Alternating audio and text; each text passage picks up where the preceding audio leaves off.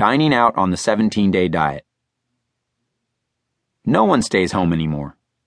Where are we? We're sitting in restaurants. On average, Americans dine out four times a week, according to the National Restaurant Association.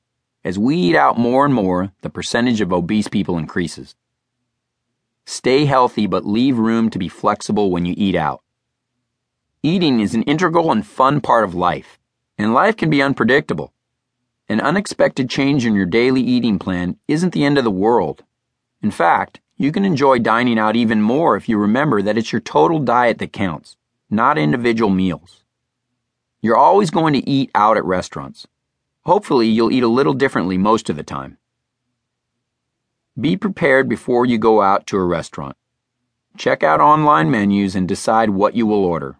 Stick to your decision once you get there. Sit in a quiet spot.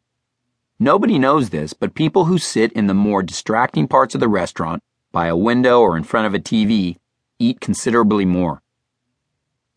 Be the first to order so that you're not influenced by what your friends order. If you can't order first, close your menu and repeat your selection to yourself to help you stick with it.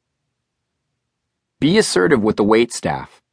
Ask how foods are prepared and request that your order be made according to low fat, low calorie preparation methods.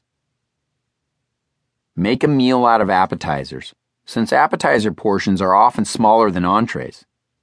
If you do order an entree, don't load up on the side dishes. Stick with vegetables appropriate for your cycle.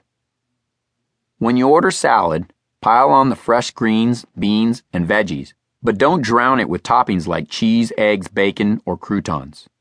Order calorie friendly dressings such as vinaigrettes on the side or bring your own. With thicker dressings, try this. Dip the tines of your salad fork into the dressing, then spear the leaves of the salad. That way you get a taste of dressing with each bite of salad. Enjoy alcohol in moderation, since it can increase your appetite and lower inhibitions. Many people find it helpful to order wine by the glass so they can better control and monitor their intake. Practice portion control. If you're served two or three times what you've learned are healthy portions, don't eat the whole thing. Take some home for lunch or dinner the next day. Try the three bite rule, especially for desserts. If you truly want chocolate turtle cheesecake, go ahead and have it, but limit yourself to a taste. Take three bites and then set it aside for a few minutes. You're less likely to come back to it. You might even discover that those few bites of a great dessert can be very satisfying and might be all you really wanted in the first place. You can't possibly blow your diet big time on three bites of anything.